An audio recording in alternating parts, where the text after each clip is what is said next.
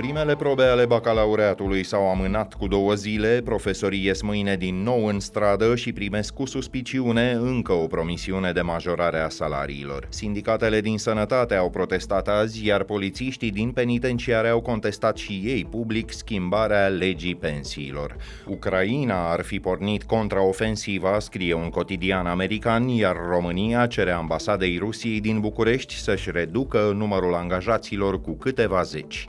E joi, 8 iunie, ascultați știrile zilei de la Recorder.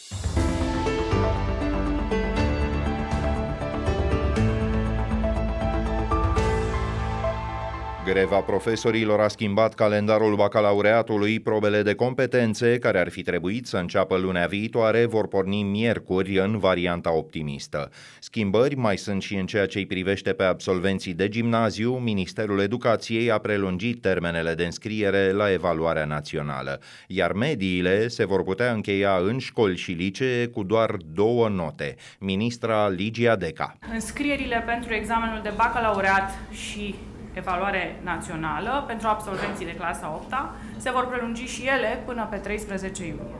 Probele de competențe din cadrul examenului de bacalaureat se vor susține în perioada 14-23 iunie. Încheierea situației școlare în cazuri excepționale, cum este cel de față, cu minimum două note sau calificative de către profesorii care predau acele discipline. De asemenea, un pas birocratic în minus, adică eliminarea obligativității validării situației școlare în ansamblu, la nivel de școală, de către Consiliul Profesoral. Cabinetul Ciucă a publicat astăzi și o declarație în monitorul oficial care include promisiunea ca venitul unui debutant în învățământ să ajungă la nivelul salariului mediu pe economie, de circa 4.000 de lei net.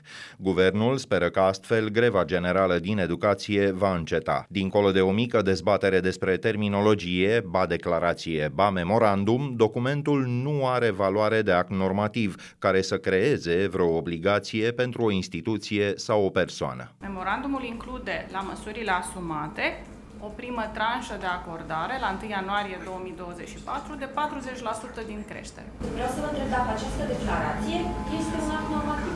Este un angajament guvernamental publicat în monitorul oficial. Deci nu este un act normativ, așa cum am cerut sindicaliștii ca să oprească greva. Este un document adoptat de Guvernul României și publicat în monitorul oficial. Lăsați-mă să vă spun ce scrie în momentul ăsta în lege. Actele normative sunt hotărâri de guvern sau ordonanțe de urgență, nu memorandume. O serie întreagă de decizii importante da, se asumă de către Guvernul României prin memorandum. Grila de salarizare se asumă prin legea salarizării care se află în negociere la Ministerul Muncii. Angajamentul pe care dascălii l-au dorit într-o formă oficială, publicată în monitorul oficial, este inclus în acest memorandum cum sindicatele ceruseră explicit ca majorarea să nu se aplice în etape pe parcursul următorilor trei ani, ar fi de așteptat ca și această ofertă a guvernului să fie respinsă. De altfel, un nou meeting al profesorilor e programat mâine în București. Cei din Cluj au ieșit astăzi din nou în stradă.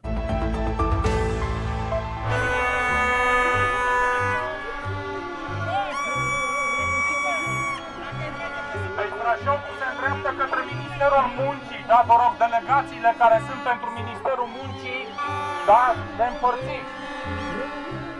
Circa 2000 de angajați din sănătate, membrii ai sindicatului Solidaritatea Sanitară, au mărșăluit azi în București cu opriri la guvern, la Ministerele Muncii și Sănătății și la Parlament. Prima lor nemulțumire, veniturile, care nu au ajuns la nivelul prevăzut pentru acest an în legea salarizării unitare a bugetarilor. Chiar în cursul protestului, guvernul a adoptat o ordonanță în acest scop, însă ea nu rezolvă toate problemele reclamate de angajați. Ce profesie aveți? Cu ce vă ocupați? Ocupați? medical, asistent medical generalist. Lucrez de 20 de ani, ce să zic. Eu m-am obișnuit, dar uh, sunt uh, răspunderile foarte mari și uh, salariul a rămas mic. Adică? Uh, 4.000 net după 22 de ani de muncă. Asistăm în momentul de față la o avalanșă a scumpirilor, o scumpire pe toate planurile, începând cu tot ceea ce înseamnă chestiuni de bază și noi în acest sens sperăm să punem în discuție sau mai bine zis pe masa guvernului la modul concret noua grilă de salarizare. Sperăm să se reașeze altfel categoriile profesionale din sistemul de sănătate, la modul corect mă refer, și uh, sperăm că acest lucru să se întâmple cât mai repede. Să fie plătite și ultimele categorii, infirmierii, brancardierei și personalul TESA, la nivel de salariu din 2022. Cei de la Sanitas au un cu totul alt calendar de proteste. De ce credeți că se întâmplă? Eu cred că până la urmă și cei de la Sanitas și cei de la Federația Solidaritatea Sanitară reprezintă același mănunchi, reprezintă salariații din sănătate. Chiar dacă au programe diferite, merg în același sens. Noi am venit aici să le spunem doar atât, că suntem și au nevoie de noi. Și numai de noi, și pacienții au nevoie de noi, și toată lumea are nevoie de noi. L-am auzit în această dimineață pe premierul Ciucă promițând că o ordonanță de urgență va garanta aplicarea legii salarizării bugetarilor în cazul tuturor angajaților din sănătate. Suficient credeți ca să se oprească aceste proteste? Păi depinde cu cât se mărește și cât uh, care va fi procentul. Dacă e echitabil, Cât ar fi echitabil? Păi nu știu, depinde de sporuri. Să se aducă la nivelul anului 2022. Lista asta de revendicări, ținând de la deblocarea posturilor, de la ordonanțele de urgență care au tot uh, prorogat diverse, ținând cont de sporurile care sunt plătite la un salariu istoric din 2017, despre asta nu se spune nimic acolo. În, uh, am, am văzut uh, ordonanța, da. O grevă ca cea a profesorilor vi se pare plauzibilă și în sănătate? Da, dar uh, în, în sănătate o treime va trebui să asigure continuitatea. O treime. Întrebat în cursul zilei cu cât se majorează salariile personalului sanitar în baza ordonanței adoptate astăzi, ministrul Alexandru Rafila nu a putut să dea un răspuns clar și s-a enervat când i s-au cerut exemple concrete. Vă rog, vă rog. Rafila, e puțin ciudat că Nu, nu vă supărați. știți ce conține ordonanța de urgență? Ba da, știu ce conține. Nu, eu știu ce conține ordonanța, eu v-am spus, păi v-am spus pe cu- scurt ce conține.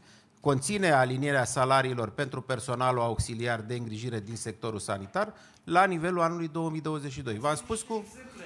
Ne așteptam să veniți pregătit pentru acest lucru. Dar sunt foarte pregătit. La, la ce vă referiți? Dați-ne niște exemple ce creșteri salariale sunt acum prin ordonanța adoptată astăzi. Sunt creșteri salariale la personalul de îngrijire, infirmiere, brancardier și alte categorii de Nu personal. întreba la cine, ci ce creșteri sunt. Va reveni Ministerul Sănătății. Vă revin cu un datele procent ca să vă exacte dau pentru procentul fiecare. exact. Credeți că lucrul ăsta este important? Important este că se repare... În stradă. Nu, nu sunt în stradă pentru lucrul ăsta, îmi pare rău. Ba da, sunt și pentru Nu, nu cred că pentru lucrul ăsta. N-are rost să intrăm în polemici. Mulțumesc frumos. Foarte mult. Polițiștii din penitenciare, la rândul lor, au protestat public astăzi. Au făcut-o însă în fața reprezentanței din România a Comisiei Europene, furioși din cauza proiectului de lege care schimbă regimul pensiilor speciale.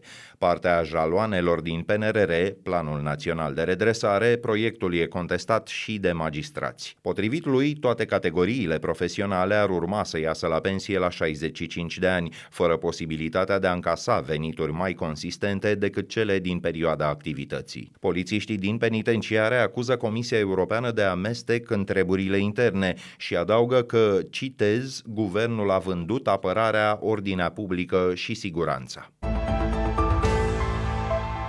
Armata Ucrainei ar fi lansat contraofensiva în războiul cu Rusia, așa scrie cotidianul american Washington Post. Ar însemna deschiderea unei faze cruciale a confruntării la scurt timp după distrugerea parțială a hidrocentralei și a barajului de la Kahovka. Surse din cadrul forțelor armate au declarat că trupele și-au intensificat operațiunile pe frontul din regiunea Zaporojie, în sud-estul Ucrainei.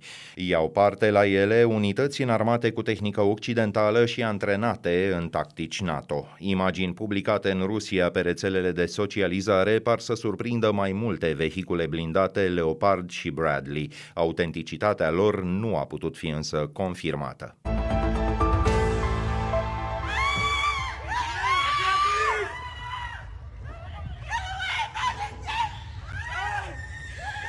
Patru copii de vârste foarte mici și doi adulți au fost atacați cu cuțitul în Franța într-un loc de joacă din orașul Annecy din sud-estul țării. Trei dintre minori se află în stare gravă la terapie intensivă. Unul dintre ei are mai puțin de 2 ani. Atacatorul e un bărbat de 31 de ani de origine siriană. Pus pe fugă de câțiva bărbați, el a fost ulterior imobilizat de poliție și arestat. C'est une personne qui a un statut de réfugié en Suède, donc qui circule au sein de l'Union européenne. Prim-ministra Elizabeth Born a anunțat că atacatorul are statut de refugiat în Suedia și că încercase să obțină și dreptul de a se stabili în Franța. Cererea însă i-a fost respinsă.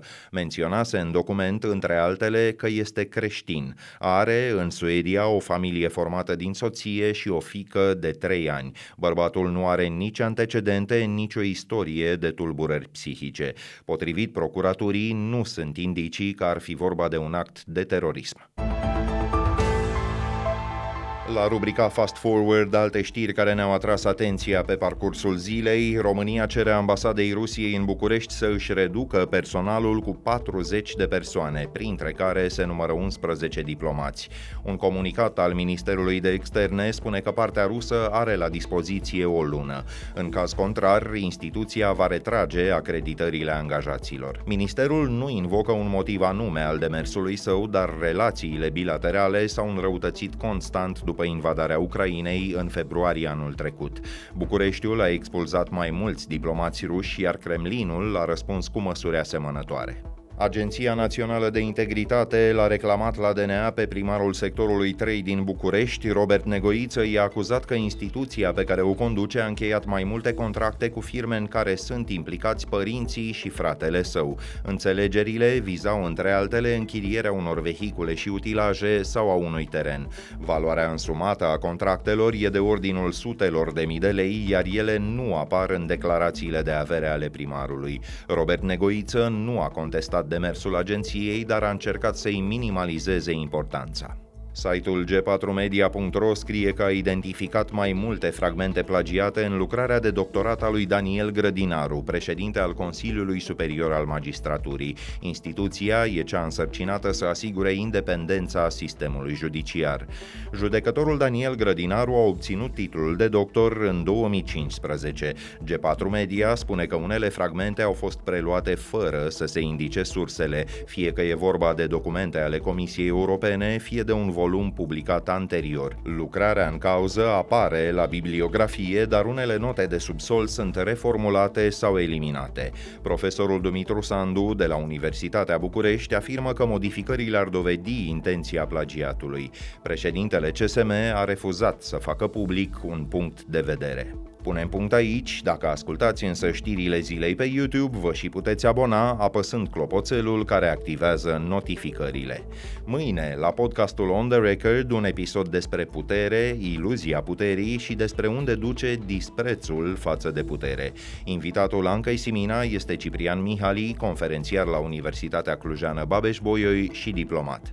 On The Record e de găsit pe pagina noastră de internet, pe contul de YouTube al Recorder și pe toate aplicațiile emisiunile importante de podcast. Ne auzim din nou mâine seară. Sunt Filip Stan David, toate cele bune!